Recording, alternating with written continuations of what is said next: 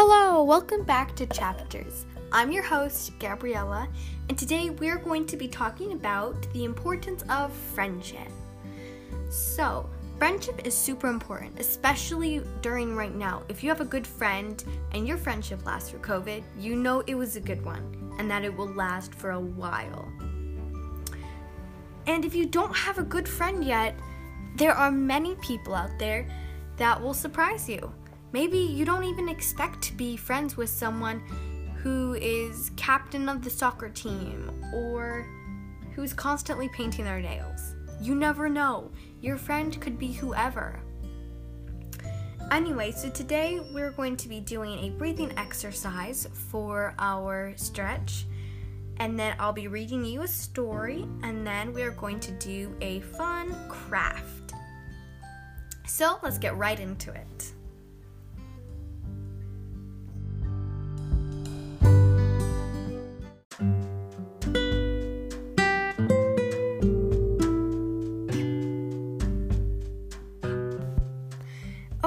So for your breathing exercise today, go ahead and sit down, or you can lay down on your back, or you could just stand up. What you're gonna do is you're gonna take a deep breath in. You're gonna hold it as you put your hands up, and then you're gonna let it out as you let your arms back down. Try it again arms up. And as you let your breath out, put your arms down. In and out. Now, for our next one, when you take a breath in, you're going to hold it for three seconds. In,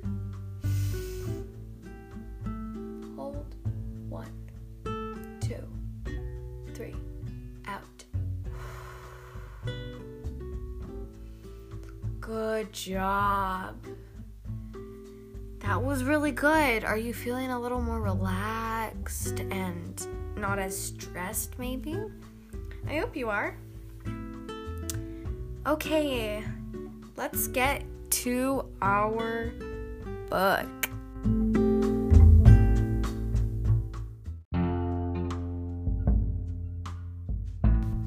Okay, so for today's book, it's called The Paper Bag Princess. The story is by Robert Munsch, and the art is by Michael Martchenko.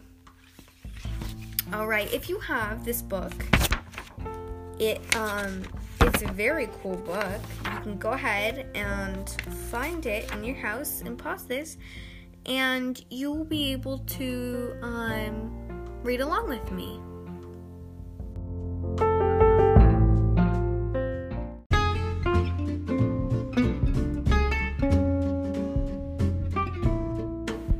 Okay, the paper bag princess. Elizabeth was a beautiful princess. She lived in a castle and had, and had expensive princess clothes she was going to marry a prince named Ronald. Unfortunately, a dragon smashed her castle, buried all of her clothes with his fiery breath, and carried off Prince Ronald. Elizabeth decided to chase the dragon and get Ronald back. She looked everywhere for something to wear, but the only thing she could find that was not burnt was a paper bag. So she put on the paper bag and followed the dragon. He was easy to follow because he left a trail of burnt forests and horse bones. Finally, Elizabeth came to a cave with a large door that had a huge knocker on it. She took hold of the knocker and banged on the door. The dragon stuck his nose out of the door and said, well, princess, I love to eat, princess, but I've already eaten a whole castle today. I'm a very busy dragon. Come back tomorrow. He slammed the door so fast that Elizabeth almost got her nose caught. Elizabeth grabbed the knocker and banged on the door again. The dragon stuck his nose out of the door and said, Go away. I love to eat princesses, but I've already eaten a whole castle today. I'm a very busy dragon. Come back tomorrow. Wait! shouted Elizabeth. Is it true that you are the smartest and fiercest dragon in the whole world? Yes, said the dragon. Is it true that you can burn up 10 forests with your fiery breath? Oh, yes, said the dragon, and he took a huge, deep breath and breathed out so much fire he burned up 50 forests. Fantastic, said Elizabeth, and the dragon took another huge breath and breathed out so much fire that he burned up 100 forests. Magnificent, said Elizabeth, and the dragon took another huge breath, but this time nothing came out. The dragon didn't even have enough fire left to cook a meatball. Elizabeth said, Dragon, is it true that you can fly around the world in just 10 seconds? Why, yes, said the dragon, and jumped up and flew all the way around the world in just 10 seconds. He was very tired when he got back, but Elizabeth shouted, Fantastic! Do it again! So the dragon jumped up and flew around the whole world in just 20 seconds. When he got back, he was too tired to talk, and he lay down and went straight to sleep. Elizabeth whispered very softly, Hey, dragon. The dragon didn't move at all. She lifted up the dragon's ears and put her head right inside. She shouted as loud as she could, Hey, dragon! The dragon was so tired, he didn't even move. Elizabeth walked right over to the dragon and opened the door to the cave. There was Prince Ronald. He looked at her and said, Elizabeth, you are a mess. You smell like ashes, your hair is all tangled, and you come back and you are wearing a dirty old paper bag. Come back when you are dressed like a real princess. Ronald, said Elizabeth, your clothes are really pretty, and your hair is very neat. You look like a real prince, but you are a bum. They didn't get married after all. The end. I think this book is actually kind of funny and the way that the author displayed the characters was really cool as well. If you're reading along with me and you were looking at the pictures, truthfully, I think the dragon and um, Elizabeth and Ronald all kind of in one way or another all have their different personalities because Elizabeth is this girl who wants a princess life, but all she could find was a paper bag, and she, but she went to save this prince that she really actually didn't even end up marrying. And Ronald's stubborn, and the dragon is sort of like a show off because she actually used that ability of his to win over him. He was actually so he totally wanted to show off so much that he ended up tiring himself out, which then gave Elizabeth the power to get Ronald out of the tower. So I think that was pretty cool how the author did that.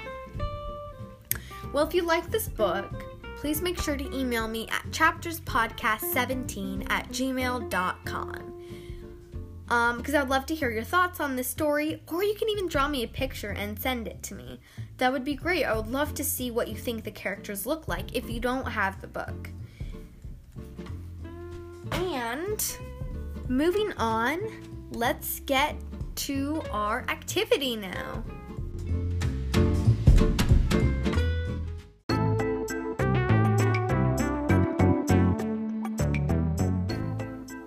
Okay, so I think this is going to be one of my favorite activities that I tell you about. So I was looking up some different activities and I stumbled upon this really, really cool one, and it's a DIY flip book. So you can go ahead and cut out um, rectangular pieces of paper, pretty small, just like the size of your hand, or even smaller. And you want like a ton the same size. So, like, cut up many different pieces of paper, okay? Just white. And then with your markers, you're gonna set up, you're gonna split the piles evenly into three piles. And in each pile, one of the piles is you're gonna create a bunch of eyes. And then the next pile, you're gonna create a bunch of noses. And then the next pile, you're gonna create a bunch of mouths. So there are many different noses, mouths, and eyes. And then parents, this is your job to help your kids out, is you're gonna get a hole puncher and hole punch one side of each of the three piles and you're gonna stick a little um you can use like um one of those rings or you could use um, a pipe cleaner i guess to just like it has to be circle shaped and it has to be able to go through the whole thing. That way you guys you kids can go through and create different looking people using different noses and mouths and eyes. You can even get creative with the eyes and add eyebrows, or you can make the eyes different um, colors. You can give it funky looking glasses. You never know. You can have the tongue, a tongue sticking out of the mouth. You can give the eyes really long eyelashes, and I don't know. Be creative with it. This can keep you entertained for a very long time and just doing different eyes and noses and mouths being put together. You never know what it could turn out to be. It could be a very it, the person might be have very long eyelashes, but a very tiny nose, and its tongue is sticking out. No, a blue tongue is sticking out of its red mouth. There we go. I think it's going to be super cool, and I'm probably going to make one of these too. So have fun and explore with the different face features. See you next time!